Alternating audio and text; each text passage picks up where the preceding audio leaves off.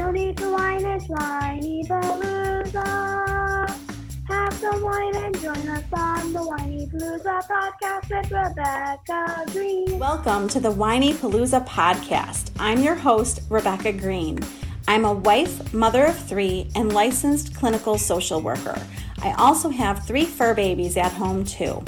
My passion has always been to help children and their families. I always dreamed of being a wife and a mother. Parents are always learning through their struggles, failures, and successes and joys.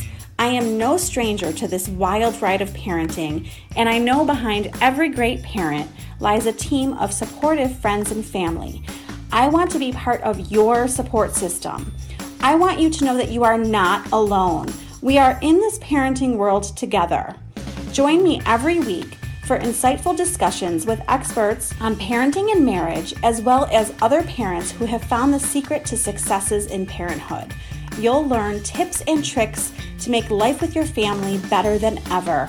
I hope you will follow along with me while we dive into what it takes to achieve a happy family. This is Rebecca Greene for the Whinypaluza podcast, and I am so excited because I have Dr. Liz Matheis on with me today. Hi, Liz. Hi. Thank you so much for being here with me today. Thank you for inviting me. This is exciting. So exciting. Dr. Liz is a licensed clinical psychologist and certified school psychologist. She has worked in the public schools as a member of the Child Study Team, as well as the coordinator of the Child Study Team. During her tenure in private school, she served as the team leader to provide supports to teachers and paraprofessionals, emotional support to parents, and school-based counseling for students, as well as behavior management. While working within the schools, she maintained her private practice work part-time until 2012. Since then, she has expanded the practice to include a team of therapists who have expertise in areas of child, adolescent, and young adult therapy, such as play therapy, parent coaching, family therapy, and executive functioning coaching. Wow, that was a mouthful. I didn't do that justice, but that is quite the resume. Oh, thank you. It's very gratifying to do the work that we do, because we get to meet with parents and kids and make a difference for them at home and at school. And I also do psychoeducational testing, and that is like a big puzzle where I get to figure out what's going on with a student and what they need emotionally and academically, behaviorally, socially, and so we take all those parts and we really integrate them in order to get an understanding of what our kids need. And so as a mom of three, as you are too, developmental needs are very different from child to child. And like we were saying, having three children and a business is like a circus every day, to say it politely. Well, you're doing a great job with your circus. And I remind myself every day when my tween rolls her eyes that it's developmentally appropriate. Yes, they should be rolling their eyes at us. They shouldn't like us too much. It's true. I would love to start at the beginning, because I would love to know what inspired you to pursue this field of work. I just have been a very introspective person from the time I was born, if I could remember that far back, but just a very introspective person. I've come to realize over time that I'm an empath, and so I'm very sensitive and I feel other people's energy. And it took me years to put a label on that and to really understand how I feel other people's energy and I feel what they're feeling, and learning to separate what's mine from what's someone else's, and then teaching that to my own children and the children that we work with and the parents that we work with. So it's kind of been something that's been very much a part of my fabric from the beginning of time. And so it just made sense. I went to college, I took a general psych course, and it clicked for me in such a way. And I had gone in with the intent to go into the field of law, because it's what my father had wanted me to do. Yeah. And so my thought was, I'll incorporate psychology and law and do forensic work and realized that was not for me at all. I loved understanding children and really intervening at those very important times in their development and helping to make positive changes that impact them well into their adolescence and adulthood.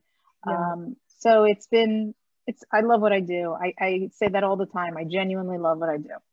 Well, that's an amazing feeling to love what you do. And I tell my kids every day, just find something that you're going to love doing every day. Yep. Yep. Yep. So I listened to you talk about your practice in an interview, and I was tearing up because what exactly did you say? You said you didn't think you would be able to open up your private practice. And I want to ask you, how did you fight those voices and proceed ahead anyway? So it was in 2011, 2012. I was working in a private school, and my private practice work, which I always did very much on the side, like one night and evening, saw one or two people without doing any marketing. All of a sudden, people were coming in, like people started referring each other to me. And I really got to a point where the number of people that I was trying to see each night was so great that I was working all day and all night. And I thought, I don't want to do this. And it's too much for me because now I'm not as active as I want to be with my children. And so I really went back and forth with, do I leave my job in the school and pursue private work full time? And I have to tell you, I labored on that decision for probably a good solid year. I prayed about it. I meditated on it. And then I found out I was pregnant with my third in March of 2012. And at that point I was like, maybe I do need to pursue the private practice because there's no way in hell I'm ever going to be able to go anywhere on time ever again with three kids. And at that point I was like, how am I ever going to get in anywhere and be able to get three children where they need to be? So I was really, really pregnant during that summer because my son was born in December of 2012. And I just went out and I marketed like crazy to pediatricians. And here I am with this big belly, and people are like trying to pretend like they don't see it.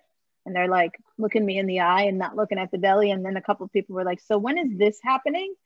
And I was like, this is happening in December, but I plan on returning to the office relatively quickly. And I did. Within 6 weeks, I had the practice. It was horrible, and I'd never do it again. It was horrible, and I'd never do it again. But by February, I had a home office established, and I had a babysitter that took care of the baby while I was in the office. And it was a big, big juggling act. But I did it, and it slowly grew. So 5 years into it, was out of this room here, which used to be my dining room. And 5 years, my kids' needs were growing in the evening, and I really couldn't meet that need. And I thought, I can't keep turning people away. It just doesn't feel good to me to not be able to help when I know I can. So I got to a point where I had to make a decision again. Do I shut down the practice, or do I find someone to take over the evening work? And so I put it out there to the universe, and very fortunately, I was able to find someone. And then one person became two, became three, became four. I'm up to 6 therapists and an office manager. And it's been a really amazing journey. Like I'm not a business owner. I wasn't trained to be a business owner. Yeah. And I'm a business owner. So you're learning to be a business owner, or you've learned, I should say. Every day is a big learning curve. And I don't mind the challenge of learning new things. But it's definitely like, I'm not trained to be to learn about, to do marketing and all that stuff. I know how to be a clinician. That's right. What I'm trained to do. So to me, it's a big balancing act between running the practice versus being the clinician and doing what I know how to do. That leads me to, what advice do you have to someone who wants to expand and grow their work? So someone working in the business world, what advice do you have to them? That's a tough one, because I know a lot of people, I've watched my colleagues go into private practice work, and they have amazing plans, like business plans and proposals and vision boards. And I'm very envious of that. I'm not going to lie, because it's not the way I function at all. And for me, it's really been do what I know how to do, see what the next need is, and then grow that way. So I'm growing based on the need and the demand versus creating a goal up front and then working toward that goal. So when people say to me, what's your 5-year plan? I'm like, let's talk about my 5-day plan. Oh my God, I'm with you. I totally agree with that. And there are have it all mapped out. It's true. Yeah. And I'm really envious of those people, because I'm like, that's great. Like, you have pictures and images to kind of guide you. And I know that works. But I think just given the fact that my kids are my priority, absolutely, they're my priority. So whatever needs to happen really happens around my 3 kids' needs. And that's how the practice has evolved. And it wasn't like, oh, in 5 years, I want to have X number of therapists. It was, I want to be able to be available in the evening to take my kids to wherever they need to go and for us to do things and have dinner together. Mm-hmm. And, you know, I think everyone, you know, when I remember I had a friend very clearly state to me, I was working in a public school, and she said to me, do you think you'll ever do private practice work? And I looked around and said, no, why would I do that? Man, I ate those words. It was like a matter of maybe 4 years from that point, maybe 3 or 4 years from that point where I started the private practice work. And I always look back in amazement, because I don't think I really have noticed how far I've gotten in that and where I am. I really look at it in terms of how am I going to do what I love doing, but also being here as a mom and being available to my kids from day to day, in the morning, before school and after school, and in the evening, and just being a part of their daily life, which to me is of utmost importance. Well, and my husband doesn't like when I use the word balance, okay? Like, you're bringing up he doesn't believe in that word. He says he believes in priorities. And priorities? I like that. He's like, no, you're not balancing life. You're prioritizing life. But I think I'm flying by the seat of my pants through life. Love that. Oh my gosh. So to all the parents listening, you have this amazing practice. You have these 3 amazing kids. Tell us how you are balancing or managing the, I probably shouldn't swear, the SHIT show that we both Let's call it what it is. Let's call it what it is. It's a mega shit show. And so when I said, you know, it's like, how do you find balance? I'm going to tell you, there's no balance. We kind of find it. We find where we need to be each day and hope we make it to the end of the day. No, I know. Oh my God, we're living the same life. I love it.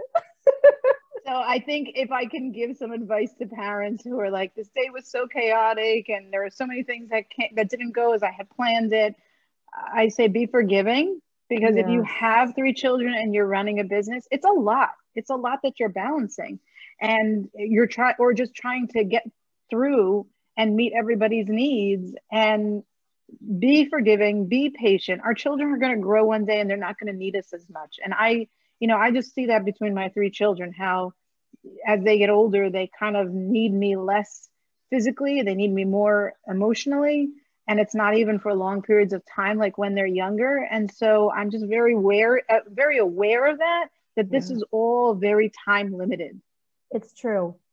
It is so true. And it's going by way too fast for my liking. Me too. I mean, I constantly tell my kids, shake my hand, swear to me you're not going to grow anymore beyond here today. And they're like, sure. I know. I look at my 8-year-olds and I'm like, you grew more.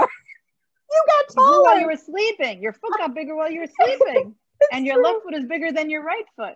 Oh my goodness. Well, it has been quite the year for everyone. And the word that keeps coming up that almost every parent brings to me is that their children are suffering from anxiety.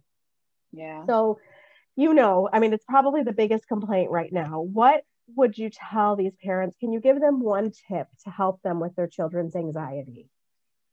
I think the biggest thing you can do is really talk to your kids and find out what's triggering their anxiety, instead of guessing. And I say this all the time. I hear myself saying it all the time. If you don't know what's going on with your child, ask them. Don't guess. ask them what's, and questions I think are the best way to approach. So it's not, I think you're worried. Instead it's, what are you worried about today? What are your worries? Tell me what's weighing you down today. You know, and changing the language based on the age of your child. But ask them. And then, you know, if it surpasses anything that you can handle, that's when you seek professional help. But if it's something like, I'm worried that we're going to get sick because of the virus, that was a big one for a really long time, right? Mm-hmm. And at this point in time, I think the numbers are definitely in our favor, and just kind of pointing out the facts, pointing out the stats as they stand right now, and the, you know, taking a look around us and thinking about, and here's another conversation that I had this morning that I thought was really so true, is someone said to me, we didn't really get to go on that off-ramp from this, from all of the quarantine and social distancing. Like, we basically were just like, here you go, world's open, come on in. And yes, there was no progression. And I think that also perpetuated a great deal of anxiety of like, so what's okay? Like, do I just take off the mask? Do I invite people in? Do we have gatherings? Do we eat together? And that has been such a huge topic for so many people. And it really, there's no right answer.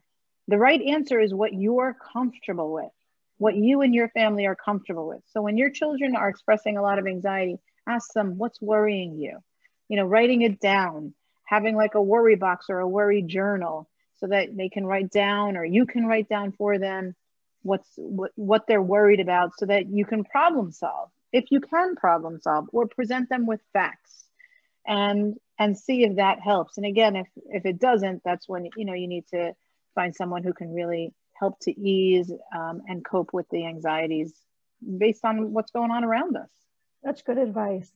It was, you're so spot on, because my children were going to school 2 days a week.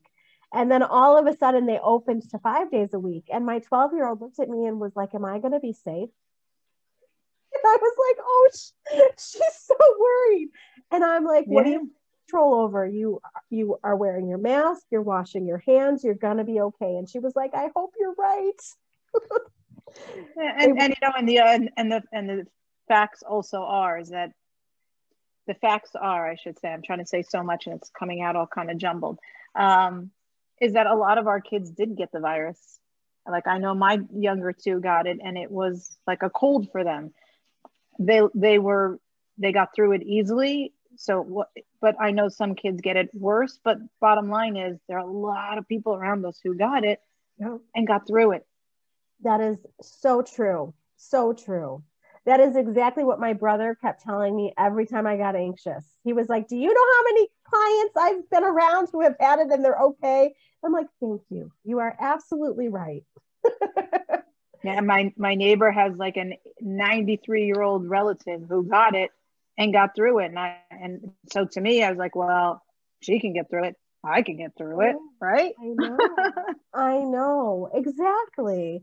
So, okay, that leads to socialization this year. Socialization this year was not a good thing. And I think that people are starting to get back to it. So can we talk about what we can tell parents to help them get their kids back to socializing? I think create the opportunities comfortably in your home. Is like, I know I have, my children prefer to have their friends come here versus them going somewhere else. If that's your child, then invite friends over. I think social anxiety is at an all-time high right now. Yes. Because a lot of the social anxiety came down significantly when we went into quarantine, because there was no opportunity. You couldn't go and socialize. So a lot of children's anxiety came down. But now it's coming back up of like, I don't know how to act. So creating scripts for our kids, you know, well, let's role play. What do you anticipate a social situation is going to look like? And then giving our children lines. I'm a big fan of lines, so that you have these lines ready and you're not thinking in the moment when your anxiety is high and you can't process. That's just the way I know I am, is that when my anxiety is high, I can't process, I can't formulate sentences. But if I have these lines prepared, then I know what to say, right? So, hey, how you been? What you been up to? How, you know, having lines ready so that you're not walking in going, And then there just this blank stare, which happens, right? Because we've kind of forgotten how to be the social creatures that we naturally are because we tried to stay safe. And yes. So even starting with like one child in your home and then expanding it to maybe two and then three, and then meeting up in public places or saying, if the invitation is reciprocated, allowing your child to go and letting them know that it's okay by you. They're safe. And secondly, wherever they're telling you they're struggling, I don't know how to maintain a conversation. And I always liken conversations to like a ping pong game. So you ask a question and the person answers it, and then they may ask you a question and you answer it, and it just goes back and forth. And when that lull comes and you don't know what to say, other people love to talk about whatever thought you may be having, and they'll tell you what they're thinking. And so that's a very natural way to keep the flow of conversation going. If you don't have anything to say and the conversation is taking a natural lull, ask a question. I will tell that to my 12-year-old. I'm laughing right now because she says to me, "You just talked to your friend for hours." She's like, "What do you even talk about?" She's like, "How do you do that?" Everything, anything, whatever comes to mind. But think about it. You didn't think about what you were going to say because you have confidence in your ability to maintain the conversation, and you have enough of a relationship with your friend where you know that you'll be able to have lots of things to talk about. And when the conversation comes to an end, you feel comfortable saying, "All right, I'm going to go now." Right? Our children don't necessarily haven't had that in a long time, yes. Right? And I was just having the same conversation with my son, and he's like, "I don't know how to end the conversation when I'm standing with someone." Yes. And I said to him, like, "You can say like, hey, I'm going to go now. I'll see you later." And they need those words. You're right. They do. They don't know what to say. Right. And our kids are very invested in the social media a lot of the time. And I really feel that comes at a detriment to them. Because when things get awkward, you turn on your phone and you turn your attention here. So now you're not listening, you're not interacting. It's good and bad because it gives a lot of kids who would normally not know what to do with their hands and their bodies something to do, but it's also a very easy way out. Well, and they're hiding behind it instead of seeing people in person. And I keep saying it doesn't count. It counts a tiny bit, but you have to see people. Agreed. Agreed. You need to see people. We need to see people. You have so much school experience in the schools. And I will tell you, I have had so many parents say to me, "I have a school meeting. How am I going to get their needs met? This is so hard. Can you please give these parents some tips how to get their children's needs met?" If you're not super comfortable with the special education law that comes with getting having an IEP, an individualized education plan, find someone like an advocate or maybe an educational psychologist who does understand the law, because the one thing that is not, first of all, a lot of schools were shut down, and so they're super behind on their testing.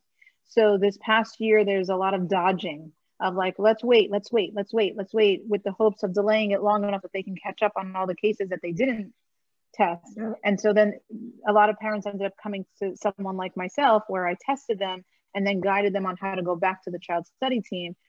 Most of the time, the Child Study Teams will take my reports and then give the child an IEP. And now we've kind of bypassed the whole Child Study Team getting them to agree to tests. Mm. So become familiar with the special education law, the Child Study Teams, and not all the time, they're not going to be that forthcoming. They're not going to tell you what programs they have available. They're going to, or what the menu of options are per se. They're going to tell you what they have established. And they're, unfortunately, and this is, not to put down anyone anywhere, it's just the nature of the system, is they tell you what they have available so that child can fit into it, not necessarily what you may know that your child needs a different plan or a different program.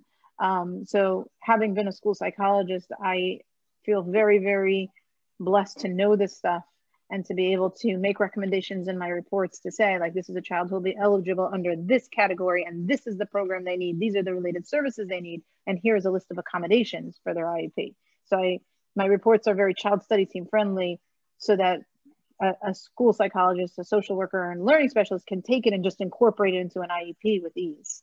Okay. So really, we need to educate ourselves. We need to know what is available, because we don't. Most of us parents don't know. The special education law it's this book. I know in New Jersey, it's this book that's available online, and it's a lot of words. And unless you truly understand the process, it doesn't make a lot of sense. Yeah. So, consult with someone who does understand the law. Let them explain to you how the process works and what your child may be eligible for and what to ask for. Because again, they're not going to be forthcoming and saying, well, we have this, this, and this option available. Which one do you like? They're just not going to. And I've had a lot of parents say, how come they never said, this is what my child needs? You got to be your kid's best advocate. For sure. Such good advice. I love that. We talked about balancing. Let's talk about coping skills. What are your favorite coping skills for yourself? So self-care right now, more than ever, is so important for us. Yes. I say that and I smile because I wish I could fit in more self-care time. I know. So like I'm speaking on my behalf, I know there are probably a lot of moms who just need quiet. They need to disengage from everybody in the house, everything in the house, the business, the phones, the computers, and just be able to do whatever they want to do. And I know I've stayed up way later than I wanted to just because everybody was asleep and the house was quiet, and I crave that silence. You are not the first mother to tell me that. I know, we just want some quiet. I realized that I had 2 hours alone in my house, and that never happened. And I was like, wow, 2 hours. Wow, I think I drooled a little bit when you said that. Oh my gosh. So what is the best advice you have ever been given? Be kind to yourself, be patient, be forgiving. I know that a lot of the moms that are out there that have a business, you're high achievers, you have high standards, you want to cram in as much as you can in a day. You're multitasking 3 and 4 things at the same time and trying to get it all done. And I think, be realistic in what you can do and be forgiving of yourself with whatever needs to wait until the next day. And I'm speaking about myself. I'm talking about me right now. It's really hard because I want to accomplish a lot. I know there are deadlines. I know there are timelines. I know there are things that are best done now versus later. And I don't do well with unfinished tasks, but if you own a business, you realize everything is an unfinished task. Yes, I know. Until it gets finished, and then there's the next unfinished thing. But if I could, I'll speak to all of us who are the high achievers who want to get it all done, is it's okay. Be realistic. Things do get done. In the end, they do get done. And if they don't, then it probably wasn't that important. Right. Yes. Great advice. Well, what else do you want to share that I didn't think to ask you? Anything else? I think we need to give ourselves a lot of credit as moms. Yes. We're doing a lot each day. And I think we tend to be very negative and critical of ourselves because if you want to run a business, that means you're not giving 100% to your kids. If you're home with your children, then you're not, building your career or your business. And I think that we're really hard on ourselves, and to just, again, be compassionate, be kind to yourself as you would speak to a friend of yours who's going through this. You would say to a friend, be realistic in what you can get done today. And, your children are going to be fine. They're going to be well because you care and you're there and you're teaching them what it is to be someone who has goals and to want to work towards your goals. And there's nothing wrong with that. Yes. We all need to take that in. I'm taking it all in. It's not easy. Like, you have to remind yourself about that again and again and again and say, all right, today I didn't get as much done as I wanted to, but that's okay. Like, I know I have days where I end up doing more for the kids and the house than I do the business. And then there are days where I do a lot for the business and less for the kids and the house. And that's just what's going to happen. You're going to seesaw. And it's true. It's going to be okay. Well, and at the end of the day, I noticed that I was always criticizing myself. I didn't do this. I didn't do this. And I would be like, okay, stop. What did you do? What did you do? And it's okay.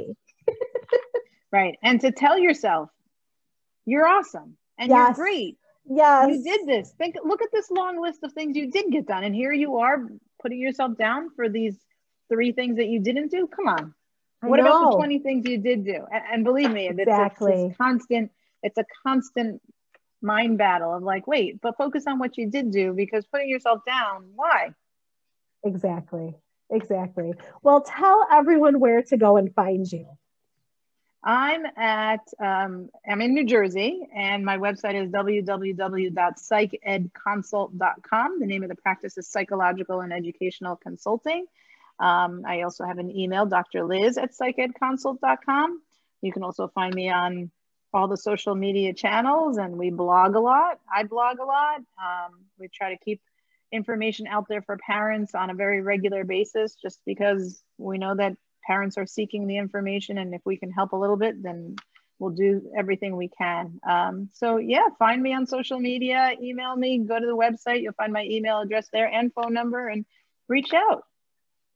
Well, go find Dr. Liz. She's awesome. And I want to thank you so much. This was so much fun. Oh, likewise. It was so nice to have this time to speak with you. So nice. Well, this is Rebecca Greene reminding everyone to spend every day laughing, learning, and loving. Thank you for tuning in to the Whinypaluza podcast. If you like what you heard, please be sure to subscribe so you never miss an episode. While you are there, leave a review. I love to hear your feedback. Thank you so much for listening. Until next time. This show has been produced by Market Domination, LLC. To discover how you can have your own show completely done for you and turn it into a real published book and become the authority in your marketplace, go to www.marketdominationllc.com/podcast offer. This podcast is a part of the C-Suite Radio Network. For more top business podcasts, visit c-suiteradio.com.